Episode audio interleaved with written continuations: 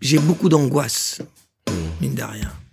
Parce que tu composes une chanson, tu te dis c'est super. Tu fais des arrangements, tu te dis oh, oh. Tu sais plus qui tu es. Tu es à Abidjan, le lendemain tu te retrouves à New York, après tu es à Tokyo, tu te retrouves à... Tu vois, j'étais plus moi en fait. Tu as des enfants qui font de la musique. Oui. Quel conseil tu leur donnerais en termes d'argent et de musique ?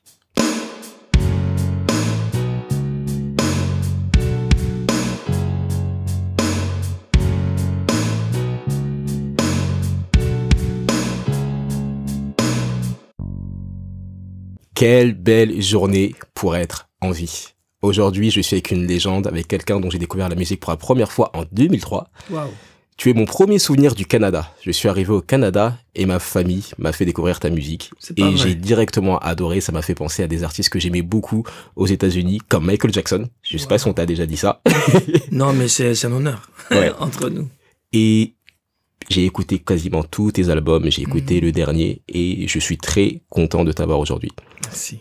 Alors, pour ceux qui ne te connaissent pas, tu es Lokua Kanza, tu es un chanteur, un compositeur, un parolier, un multi-instrumentiste, un arrangeur, le coach de The Voice Africa, édition francophone. Tu as travaillé avec les plus grands, déjà tu as travaillé avec toi. C'est pas mal. T'as travaillé avec toi-même, t'as travaillé avec Manu Dibango, papa Manu Dibango, paix à son âme. T'as travaillé avec Kofi Olomide, avec Papa Wemba. Ça fait beaucoup de paix à son âme, c'est terrible.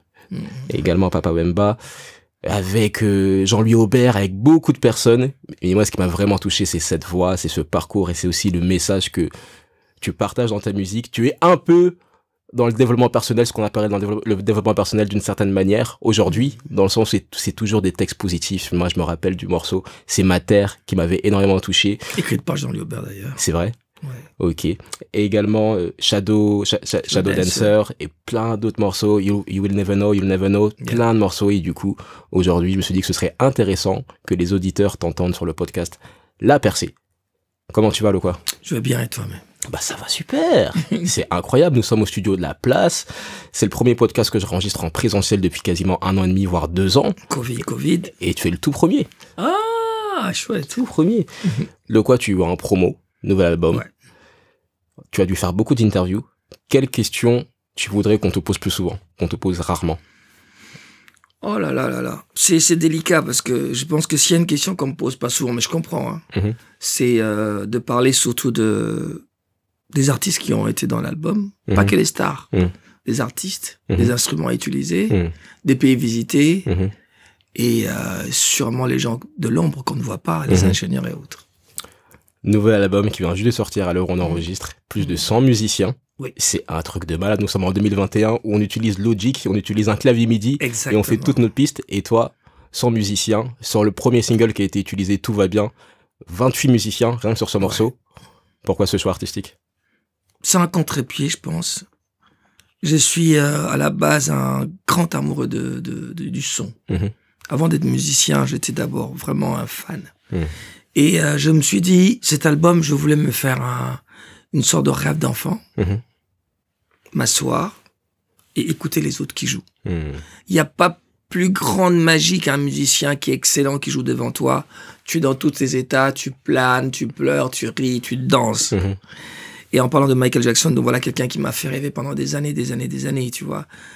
Et je me suis dit, bon, allez, il faut que je voyage. Donc j'ai fait 12 pays pour pouvoir aller rencontrer justement ces musiciens sur place, dans chaque pays où j'ai été, et de les entendre chanter, jouer. Tout ce plaisir-là, je ne voulais pas le garder pour moi. Quand on aime un public, pour moi, j'ai toujours dit, c'est une histoire d'amour. Et quand on aime une personne, on aime lui faire des surprises. Et je voulais faire un gros surprise à mon public.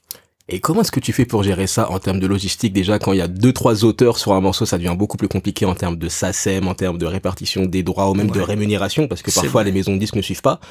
Comment ça s'est passé pour autant de musiciens sur un seul projet? Alors, là, tu as dit une chose très importante. Autant au niveau des auteurs, c'est complexe et compliqué. Dieu merci, j'en ai que 2, des auteurs. Donc ça aide ça... ça coupe un peu la poire en plusieurs. Au niveau des musiciens, ça paraît compliqué, mais c'est facile à la fois. Ok. Ouais, parce que les musiciens, c'est... il vient, il joue, tu le payes, tu signes, des papiers, et puis ils ont leur droit de ce petit dame, d'amis ou autres. Terminé. Super. Les arrangeurs, ça c'est autre chose. Les arrangeurs, il faut que chaque répartition SACEM, sur la feuille que vous signez les papiers, il y en a, je crois, 2, 3, 4 arrangeurs dans l'album. Donc Chris Walden, qui est l'un des plus grands arrangeurs de cordes et des cuivres à Hollywood, oui. Qui a fait l'investiture de Joe Biden, le président. Il y a Wilson qui vient du Nigeria. Il y a David Mutanda qui vient du Congo. Qui d'autre? Voilà, c'est les 3. Donc, c'est des gens que j'aime beaucoup, dont j'ai beaucoup d'estime et de respect, d'admiration. Et je me suis dit, il y a certains endroits où, hey, les gars, ça c'est vous là. Okay. Moi, je prends ici, vous prenez là-bas. Donc, c'est un peu comme ça on a travaillé. Et ça t'a pris 8 ans à faire cet album? On peut dire 6 ans. Okay. Et le 2 ans après, c'est mixage, mastering, les attentes avec Covid et autres qui nous a un peu tardé. Mais en gros, ça fait vraiment un gros 6 ans, plus le 2 années après pour la logistique.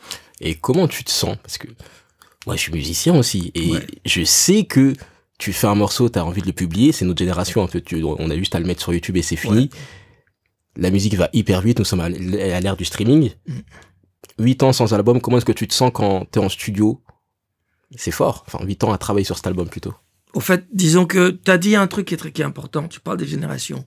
Je viens d'une génération où on passe beaucoup de temps à se poser de questions, à se dire comment ça va être, quel musicien je veux choisir.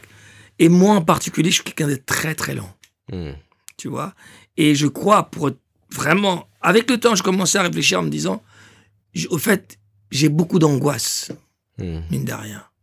Parce que tu composes une chanson, tu te dis c'est super. Tu fais des arrangements, tu te dis oh c'est peut-être pas bien. Comment les gens vont réagir? Et là, panique.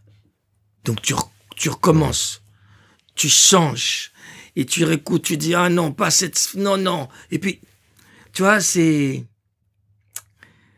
On m'a toujours dit que je suis...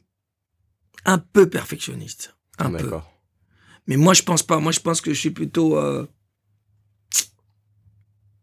J'aime fouiller, au fait. Je suis un fouineur. J'aime bien le son, le torturer. Comme je sais pas très bien dessiner, pour moi, la musique, c'est de la peinture. Donc, il faut mettre de la couleur, il faut mettre des lumières, jusqu'à un moment où je sens vraiment que ça...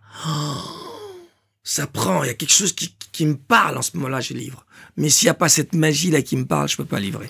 Est-ce que, par exemple, c'est quelque chose qui se fait énormément aujourd'hui dans la musique, tu pourrais très bien être en studio, finir un son et te dire, ah, vas-y, c'est bon, je le sors demain, morceau surprise? Oh, ça va venir. Je pense que ça... On l'a déjà fait une fois avec Toto Bonalo, quoi. Le projet Toto Bonalo, quoi, on l'a fait. Mais moi, perso, je suis plutôt du genre, comme je le dis, ah, je me pose trop de questions des fois, je pense. Quand je suis en live, il n'y a pas de questions. Il n'y a pas de parachute. Mais en studio, comme on peut se permettre de recommencer, je peux être sûr, pour ne pas dire le mot que tu sais.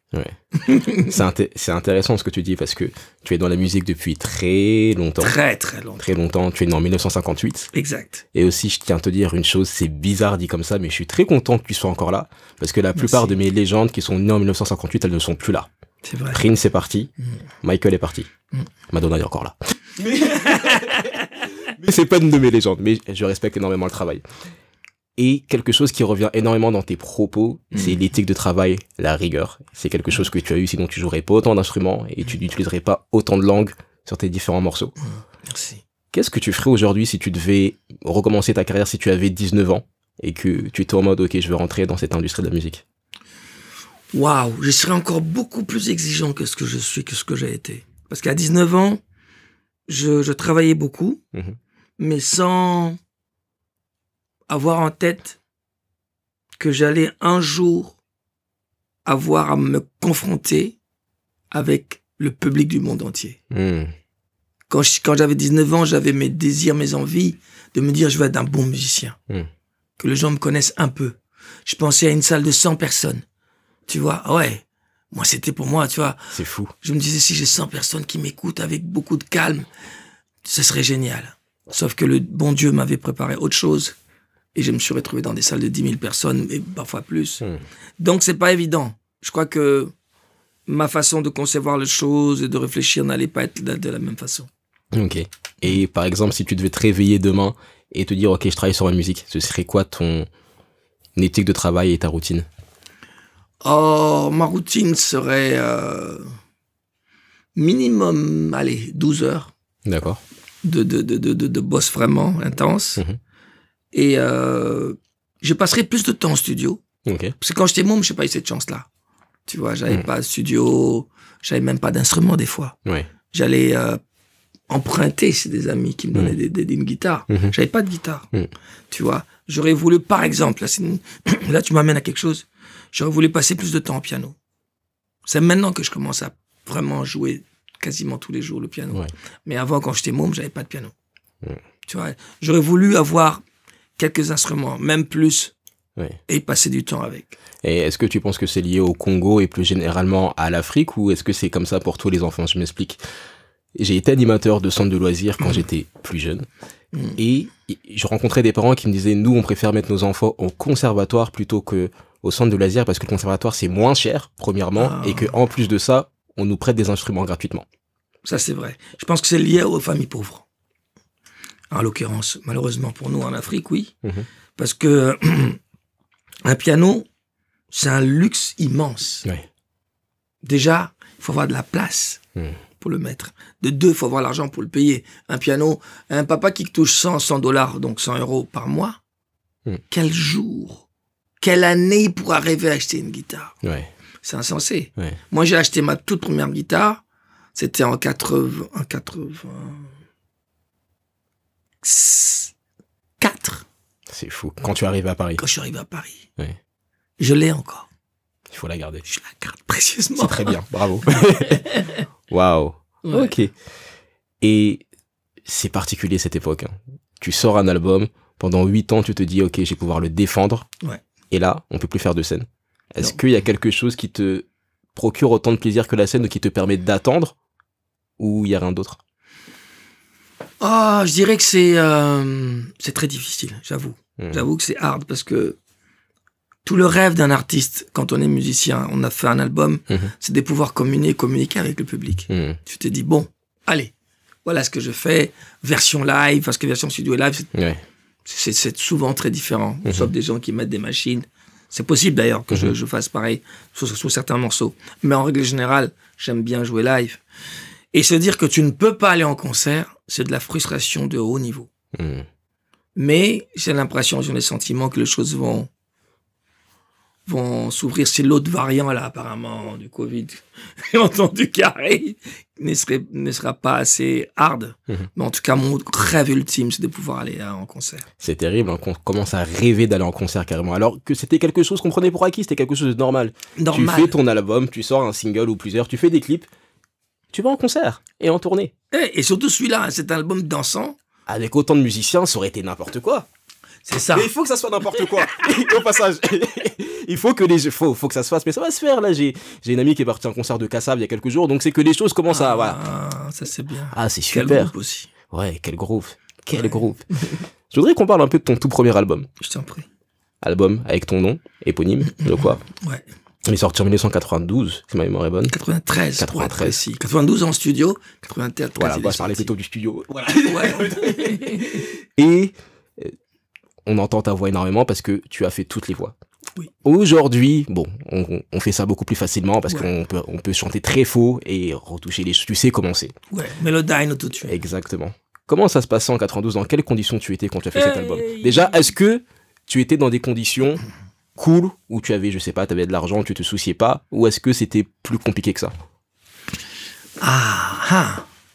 Alors, 92, c'est un ami à moi qui s'appelle Vincent Brûlé, qui a un studio qui s'appelle Piccolo, et lui, il a pris la clé de studio et m'a donné. Tiens, il bossait de 10h à 20h, et à 20h30, j'arrive au studio, jusqu'à 6h du matin, des fois 7h, comme il commence à 10h. J'étais seul, il me préparait le micro, le son et tout. C'est encore l'époque des bandes, les grosses bandes qui tournent comme ça. C'est pas les ordinateurs, il n'y en avait pas. Enfin, il y en avait, mais on l'utilisait pas pour la musique.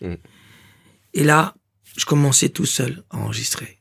La guitare et toutes les voix, comme tu le dis. des fois des percussions. J'ai utilisé, j'ai appelé des amis à moi qui sont venus me donner main forte. Je pense qu'il y a eu Tchola, Aking Bola, qui est le percussionniste de Jamiroquai. Mm-hmm. Et puis Jamba, le guitariste, qui a joué avec beaucoup de monde. Mais en dehors de ça, tout le reste, c'est moi qui ai travaillé là-dedans. C'est incroyable. Ouais. Et comment tu te sentais? Tu étais dans quelle énergie? Est-ce que tu étais stressé dans le sens où tu ne savais pas comment les gens allaient réagir? Ou est-ce que tu étais cool et tu te disais, bon, au pire, c'est juste de la musique? Très cool. Je ne me suis pas posé la question une seconde, au fait. Ouais. Parce que cet album est très étrange. Ouais.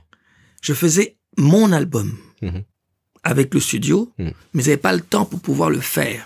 Donc je me suis dit, en attendant, je fais un truc, tu vois, un truc un peu traditionnel, un peu l'Afrique, comme moi je le penserais, la musique traditionnelle, comme... Parce qu'il y a des musiques traditionnelles que j'entends, que les gens font. Je me dis, je vais faire à ma manière. Donc c'est un album entre deux. Ouais. Et la surprise des dieux, personne ne sait. C'était mon album qui a cartonné vraiment. Ok. Et quelle est la chanson qui t'a fait découvrir au plus grand nombre dans les années 90? À mon humble avis...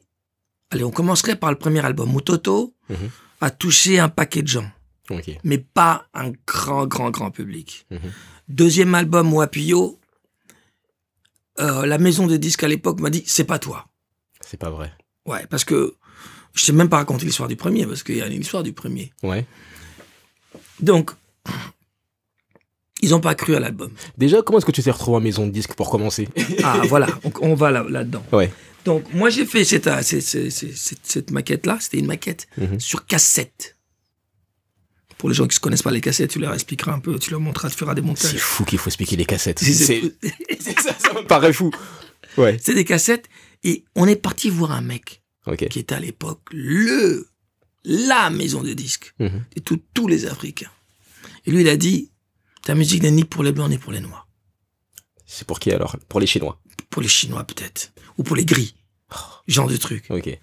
Et honnêtement, si j'étais quelqu'un de fragile, tu vois, je me suis dit, je crois pas, moi je crois. Il dit, si vous vendez plus de 1000 disques, revenez me voir.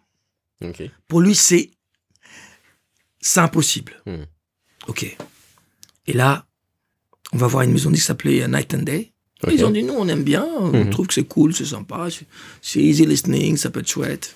Et puis on leur donne et on l'envoie aux journalistes. Et là, au passage, je dis bravo à tous les journalistes du monde parce que, heureusement, ils sont là, ils écoutent, donc merci.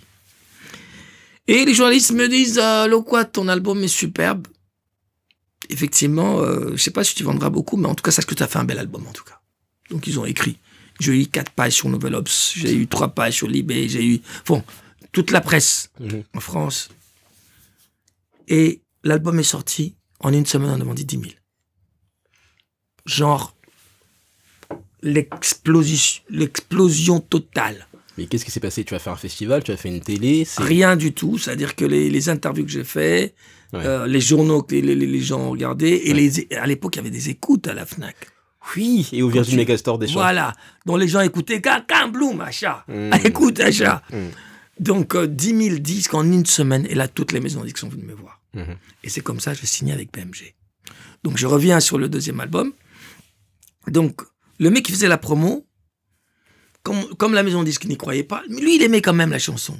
Donc, quand il allait faire écouter les chansons de Whitney Houston et autres, dans les gros stars de BMG, il avait quand même un disque sous l'aisselle.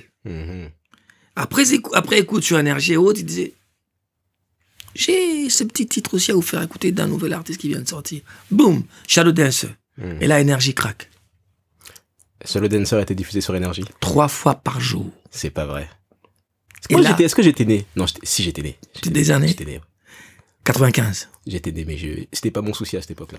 Voilà, on va dire. Je pensais à marcher, je pense. Ah, génial. Donc, NRJ craque et toutes les autres radios suivent. J'étais le deuxième grand passage en France. Et c'était la version anglaise ou la version française? La version française. Il y avait la version anglaise au départ. Et ensuite, on a fait la version anglaise pour les quotas en France. C'est très bien.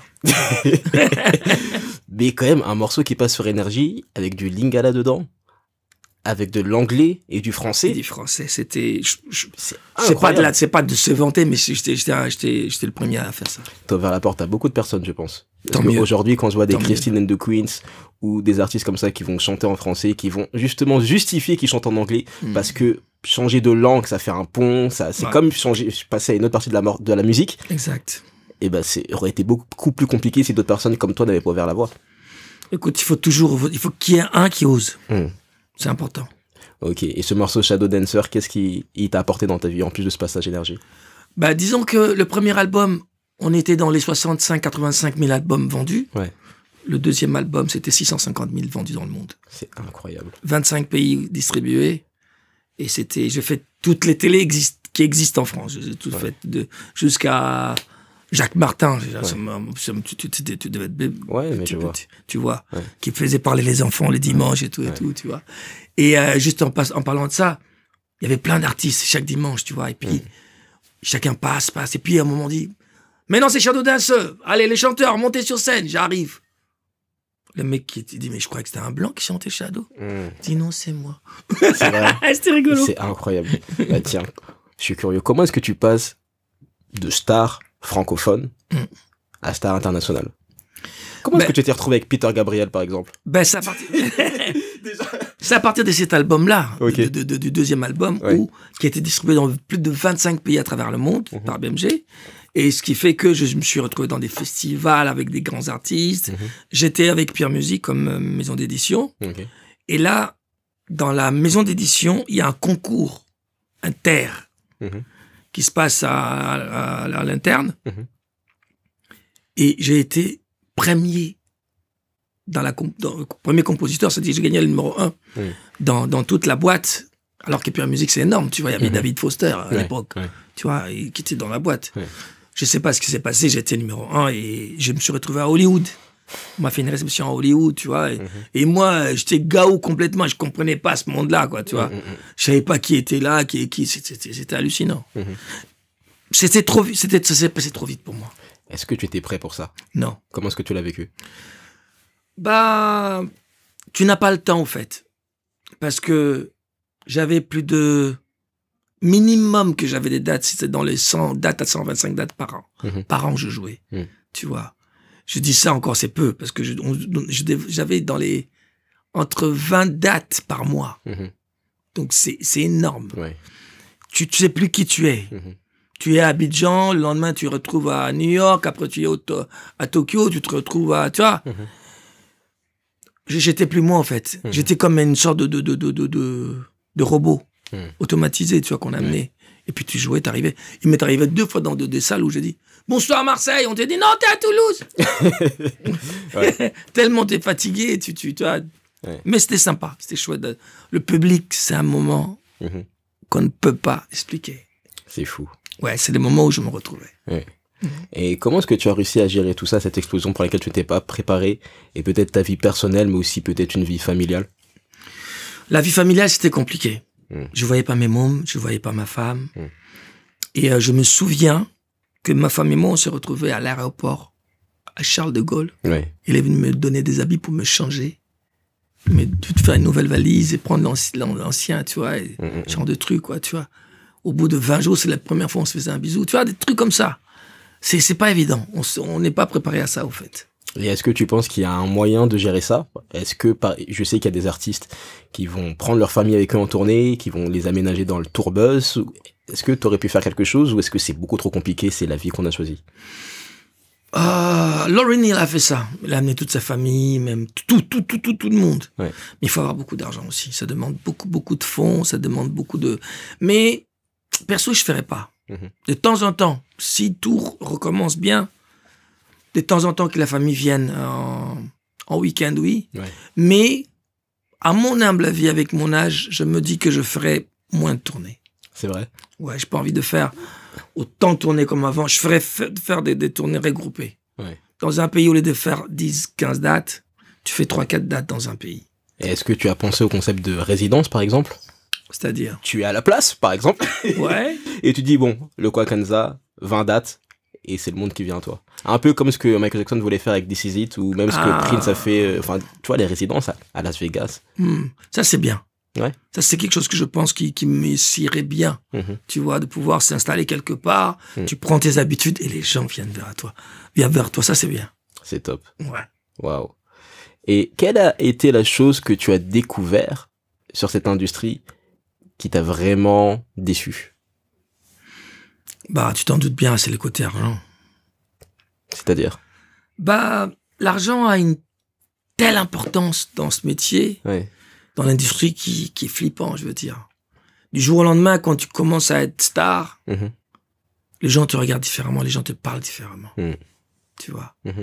Et c'est le rapport change, mmh, et tous les aspects contractuels, les centimes, les guerres, les gens comment ils se battent. Moi j'ai eu 2 fois à aller dans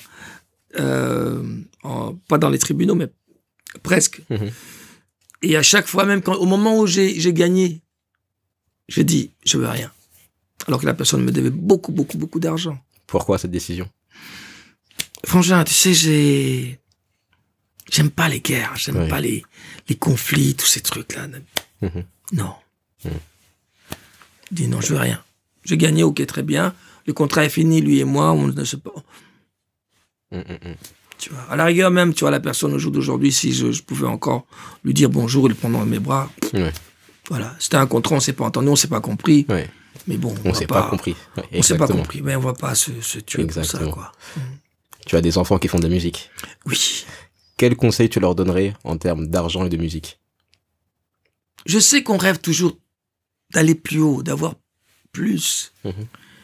Mais moi, je pense que je leur conseillerais de faire ce qu'ils aiment, d'abord, à la base. De chercher à être soi-même, mmh, de prendre du plaisir. Mmh. Si ce plaisir-là peut t'amener de quoi vivre, c'est bien. Mmh. Si ce plaisir-là peut t'amener avoir un peu plus pour aider les autres, chouette.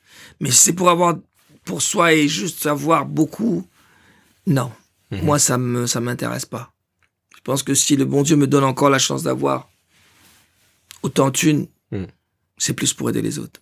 Okay. Parce que je suis quelqu'un qui n'aime pas les habits, j'ai, ouais, pas de voiture. Ouais. Tu vois, le luxe ne me parle pas. Il y a pas une petite folie que tu as fait? Ah, oh, c'est des guitares, des fois. Des guitares? Des guitares. Sinon, les vraies folies, pour moi, c'est d'aider les autres. Okay. Mes proches, je peux pas supporter que mes proches manquent quelque chose. Ouais. Mais moi, perso, en tant qu'humain, pas de bague, pas de montre, pas de chaîne, tu vois. Tout ce qui est luxe ne, ouais, me parle pas. Je vais te dire quelque chose, je sais pas si je devrais le dire. Ah! Je sais pas si je devrais le dire. Michael, on a beaucoup parlé. Oui. Et excellent chanteur, excellent. Donc, artiste. On parle de Michael T, qui est un chanteur, ouais, que peut-être certains ont connu sous le nom de Mike Chendu à l'époque, il y a une vingtaine d'années, peut-être plus d'ailleurs, 25 ans maintenant, qui est un chanteur qui fait beaucoup de choses et qui, donc tu es un peu le mentor, voilà, donc tu es un peu le mentor et qui lui est mon mentor depuis que j'ai 13 ans. Oh, ce qui est, c'est beau quand même. C'est très beau. Ici. Faudrait qu'il soit là. C'est très beau. Et Michael, il m'a dit que t'es l'artiste vraiment qu'il a le plus respecté dans cette industrie. Oh. Que quand il avait fait ta première partie ou quand il jouait avec toi, que tu le respectais, que tu le traitais correctement et que c'est pas toujours une chose qui est courante dans cette industrie. C'est beau de laisser ce souvenir. Qu'est-ce que tu en penses? Ça me touche, ça m'émeut d'ailleurs. C'est vrai. Ça fait du bien, mais ça me touche surtout. Mm-hmm. Disons que souvent quand un artiste devient star, les gens commencent à les respecter. Oui. Moi, je crois qu'il faut voir un artiste quand il commence. Mmh.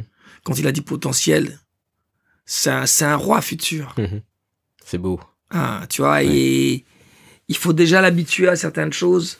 Michael, moi, je l'ai rencontré, il devait avoir 16-17 ans. Mmh. Tu vois, donc... il a fait 2 ou 3 fois, je sais plus, mes premières parties, parce que je l'aime, ce bonhomme. Je tenais à ce que les gens le connaissent. Ouais. Et c'est...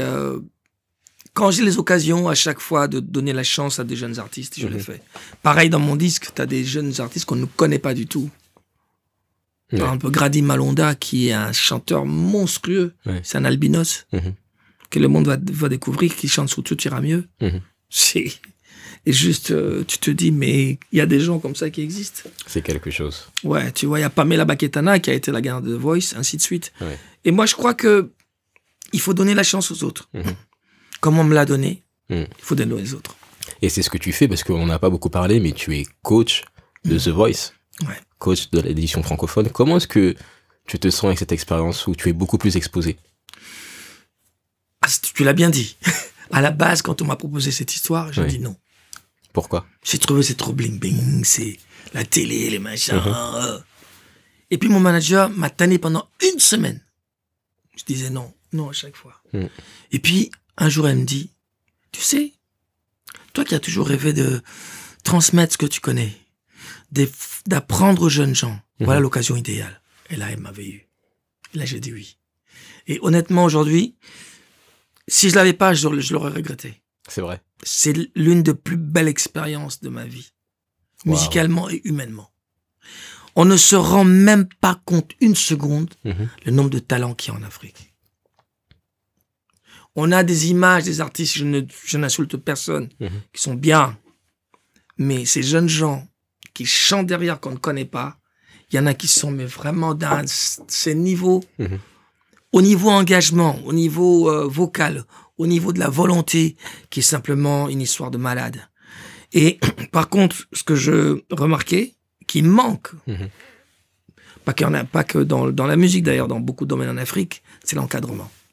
Ces jeunes gens ont besoin d'avoir des formations musicales, tu vois, d'avoir des écoles, d'avoir des profs, des coachs, des masterclass, des gens qui viennent d'un peu partout, qui leur transmettent leurs connaissances. Parce que quelqu'un qui vit à Ouagadougou ou à Kinshasa, qui n'a jamais mis le pied à Paris, qui n'est jamais allé sur scène au Canada ou n'importe, comment tu peux lui expliquer ça? Il faut être sur place, il faut lui parler, il faut lui montrer comment ça se passe au studio, c'est quoi une chanson, l'écriture des chansons par exemple. On a des écoles en musique en Afrique, il n'y en a pas beaucoup, il y a quelques-unes, mais on ne t'apprend pas comment écrire une chanson. On ne t'apprend pas comment écrire des textes. C'est toutes ces parties-là que moi, j'aimerais un jour pouvoir donner un coup de main à la jeune génération. À travers l'académie, par exemple, que tu espères pouvoir créer prochainement. Je vois que tu t'es renseigné sur moi. Un peu. Mais ce serait vraiment une très belle chose. Là, tu sais, par exemple, je pars à Cannes la semaine prochaine pour le festival. Et à Cannes, ce qui se fait souvent, c'est qu'il y a des masterclass de... cool. Il y avait une masterclass de Sylvester Stallone, des grands acteurs qui viennent du monde entier pour t'apprendre. Et ce serait incroyable qu'il y ait ça à Kinshasa. Par exemple, Jamel Debbouze a fait le Marrakech du Rire. Ce serait top qu'il y ait une initiative comme ça pour la musique. Par exemple, avec l'Académie Lokua Kanza. C'est ça que j'ai envie de faire. Ouais, c'est un rêve. Et qu'est-ce qui te manque pour effectuer ça? Je pense que beaucoup de moyens, mais comme dans mon pays, tout est possible. Et je crois que nos autorités, un jour ou l'autre, me donneront cette occasion. Tu penses que c'est les autorités qui vont jouer un rôle déterminant? Oui, parce que des autorités ou des sponsors, des sponsors. Ou des mécènes, je pourrais être plus précis, qui comprendront le bien fondé de l'histoire, parce que on parle de l'Académie Lokua peut-être, mais on ne parlera pas de moi, on parlera de ces jeunes gens qu'il faut donner la chance d'aller loin. Les écoles comme Berkeley, à Boston, à mon humble avis, si je ne me trompe pas, c'est dans les 80 000 balles par an par élève. Quand tu as 10 élèves, ça fait 800 000. Or, si demain, il y a une école, on me paiera pas cette somme-là, on me paiera beaucoup, beaucoup moins. Et moi, je pourrais former pas 10 élèves, je pourrais former des centaines, des milliers même.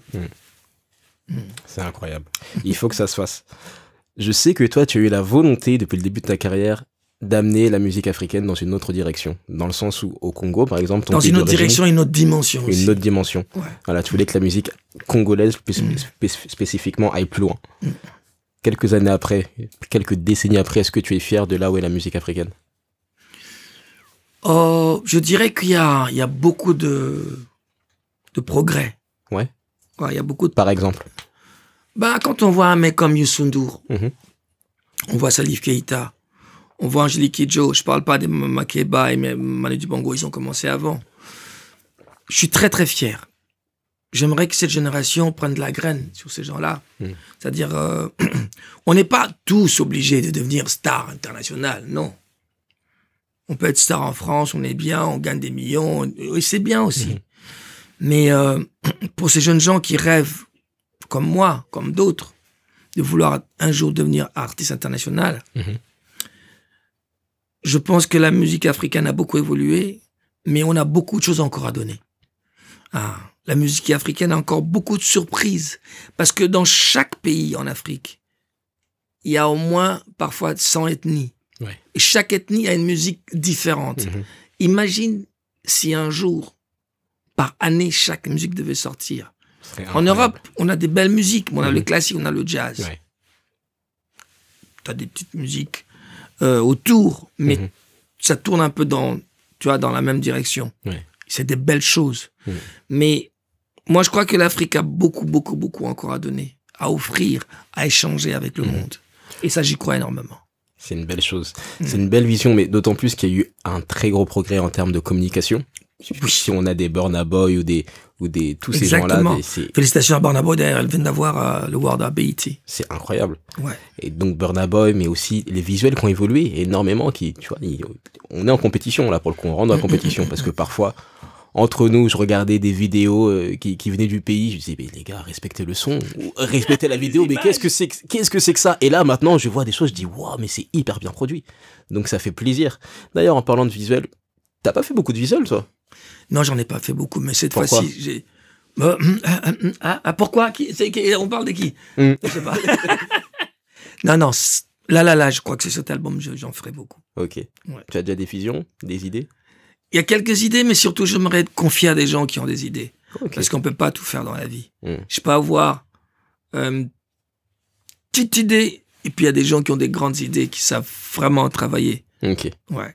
Tu résides où maintenant? Parce que Lokua Kanza, très cher auditeur, a habité à beaucoup d'endroits. T'as habité en Côte d'Ivoire, t'as habité en France, à Boulogne.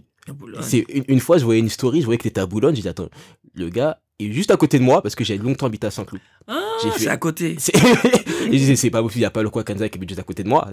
Jusqu'aujourd'hui, je suis encore à Boulogne. T'es encore à Boulogne. Ouais. T'as habité au Brésil aussi. Au Brésil aussi, ouais. Est-ce que tu penses t'installer à un autre endroit prochainement, après Boulogne? Ah... En Afrique. Ok. Ou, c'est la question, ou le Congo, ou la Côte d'Ivoire, ou le Rwanda. D'accord. Ouais. Ok, super. Le podcast s'appelle La Percée. Joli nom. Merci. Quelle est, selon toi, la définition de percée? Ça peut commencer par percer le ciel, pour pouvoir s'envoler. Ça peut être la percée d'un artiste. Ça peut être aussi, je sais pas moi, percer quelque chose dans sa tête pour que on puisse y voir clair, je sais pas. Ok. Et est-ce qu'il y a quelqu'un, mort ou vivant, qui incarne vraiment ce modèle de percée selon toi? Nelson Mandela. Pourquoi? Je pense que cet homme, après 25 ans de prison, il aurait pu sombrer. Il aurait pu devenir légume, miette. Ce mec est devenu président. De la prison à la présidence, quand même, c'est genre d'histoire insensée. Mais lui, il l'a fait. Et ce que j'adore, ce que j'aime avec ce bonhomme, il aurait pu pousser tout le monde au radicalisme. C'est vrai.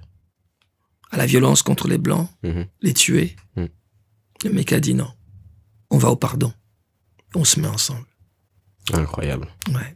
C'est fort. Donc quoi, je voudrais te féliciter pour 3 choses. Dis-moi. Ouais, t'as l'air surpris. La première chose, c'est tout simplement que tu as inspiré beaucoup de personnes, comme je te l'ai dit. Moi, tu m'as inspiré, j'ai découvert ta musique, j'avais peut-être 8 ans, 9 ans. Et j'étais content parce que moi, j'ai jamais été trop coupé, décalé, rumba. J'aimais bien, mais c'était pas, ça me touchait pas forcément autant que d'autres artistes américains, par exemple. Et quand j'ai découvert ta musique, je retrouvais des codes que j'appréciais chez certains artistes, comme je te l'ai dit. Et ça m'a vraiment fait plaisir, et le fait que tu parles différentes langues, et aussi que tu composes et qu'il y ait des vrais instruments, parce que dans les années 2000, ça commençait à s'évaporer un peu. Ça m'a énormément inspiré, ça m'a inspiré à faire de la guitare, à composer, à écrire surtout, beaucoup d'importance pour le texte, et c'est parce que tu es passé par là. Il y a une phrase qui dit que tu es ce que tu manges, mais je pense que tu es également ce que tu consommes, la musique que tu écoutes, les films que tu regardes, et après... ça se met en toi et ça fait un mélange de ce que tu deviens. Et je sais que je te dois beaucoup. Et je voudrais te remercier pour ça, premièrement. Merci. Et je suis très fier, en vérité, de te le dire en face. Parce que, et c'est une chose importante. Et puis la deuxième chose, c'est pour les risques que tu as pris.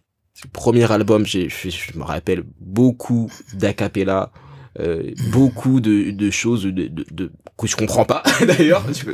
Donc c'est quelque chose qui est différent. Puis pareil, de mélanger les langues et puis parfois de faire venir des artistes asiatiques ou des choses comme ça, ou de prendre des directions artistiques opposées en fonction des albums.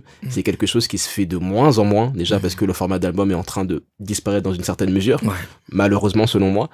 Mais c'est un risque. C'est un risque parce que tu vas sortir un album, les gens vont aimer ça, et après tu vas sortir d'autres albums, ils vont dire ah ouais, Lokua, c'est un vendu, il a fait ça, etc. Et tu l'as quand même fait. Ouais. Donc tu vois, tout à l'heure quand tu parlais de rester soi-même et que c'est le conseil que tu donneras à tes enfants, bah, tu l'as appliqué pour toi, tu as été ton propre enfant. Oui, et je prends tes mots pour te dire que pour moi un artiste, c'est un fou. Un fou, un malade. Ouais. C'est nous qui devons oser. Si tu n'oses pas, tu ne changeras rien. Pour changer le monde, il faut oser. Personne n'aurait pu croire qu'Obama sera président. C'est vrai. Il a cru, il a osé. Ouais. Je veux dire, le Beatles, à l'époque, ils composaient des chansons avec des accords, alors que le rock avait 3 accords. Ouais. Ils ont osé. Ouais. Jimi Hendrix, t'as plein de gens. Ils ont osé. C'est la musique, surtout l'art. Sans oser, tu ne peux pas faire quelque chose. T'es bon, t'es chouette. Ouais. Mais tu amènes quoi aux autres? Les autres nous ont emmenés dans la lumière, on est arrivé. Et un mec, un malade, a créé la lumière. Ouais. Il a osé. Il a osé. Je pense. Donc c'est un conseil que tu donnerais peut-être aux personnes, c'est d'oser plus. D'oser plus. C'est fort. Ouais. Et la troisième chose pour laquelle je voudrais te féliciter, c'est pour ta volonté de transmettre. Tu es vraiment à la transmission. Si tu es coach, c'est The Voice. Le terme n'est pas choisi au hasard. Un coach, c'est quelqu'un qui transmet, qui va aider. Et tu le fais. Et également cette vision que tu as pour l'école, et aussi bah, le fait d'accepter de faire des interviews, de faire en sorte que ça arrive, tu vois, de m'avoir passé les contacts de Clémence. Salut Clémence. Et vraiment de vouloir donner aux gens. Donc c'est une très belle chose et je te remercie pour ça. Bah écoute, je veux revenir, je te dis merci en revenant à la première chose que tu as dite, en disant que je te donnais au fait, sans le savoir. Et à mon humble avis, c'est le plus gros compliment qu'on puisse me faire. Lequel?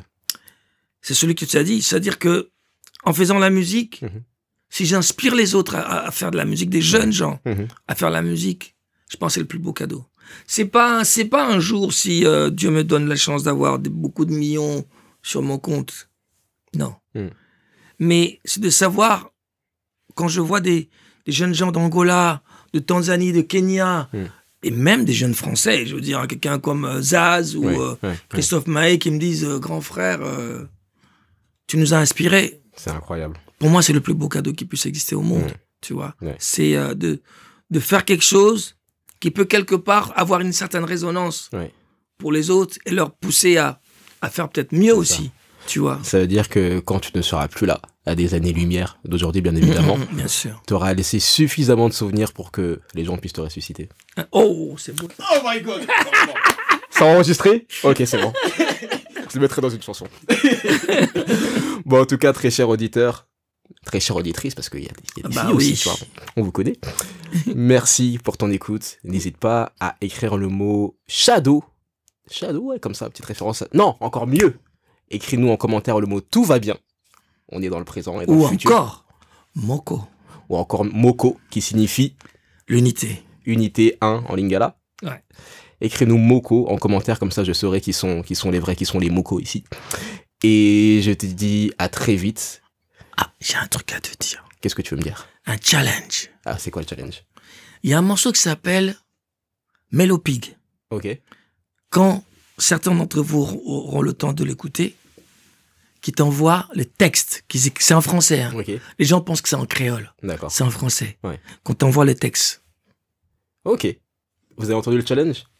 Envoyez le texte de Mélopig. La personne qui réussira, en tout cas, on l'enverra le disque physique. Ok. Pour avoir l'histoire de toutes les photos, où ça a été, les noms des musiciens. Ok. Et autres. Bah, on mettra le lien. Ouais. Et ouais, bah, et pressez au passage que l'album sorte en physique, parce que comme je te l'ai dit, je suis parti à plusieurs FNAC, je voulais la voir en 33 tours, carrément en vinyle, pour te le montrer, pour qu'on regarde les crédits ensemble. Ah ok, oui, t'as eu un Mbappé, ok, nanana. Ça viendra, ça viendra. Ok, super. Bon, on en reparlera. En tout cas, très cher auditeur, très chère auditrice, je te dis à très vite. Merci pour ton écoute, merci pour ta fidélité. Plus de 200 épisodes, c'est fou. Je te dis de prendre soin de toi, s'il te plaît, c'est important. N'abandonne pas et fais ce que tu as à faire. C'est dans la boîte. On a mis les produits. On a mis les produits. Le reste. Super, bravo. C'est chouette. C'est top. Ça, vous avez passé un bon moment. Ça. Bon, c'est parfait.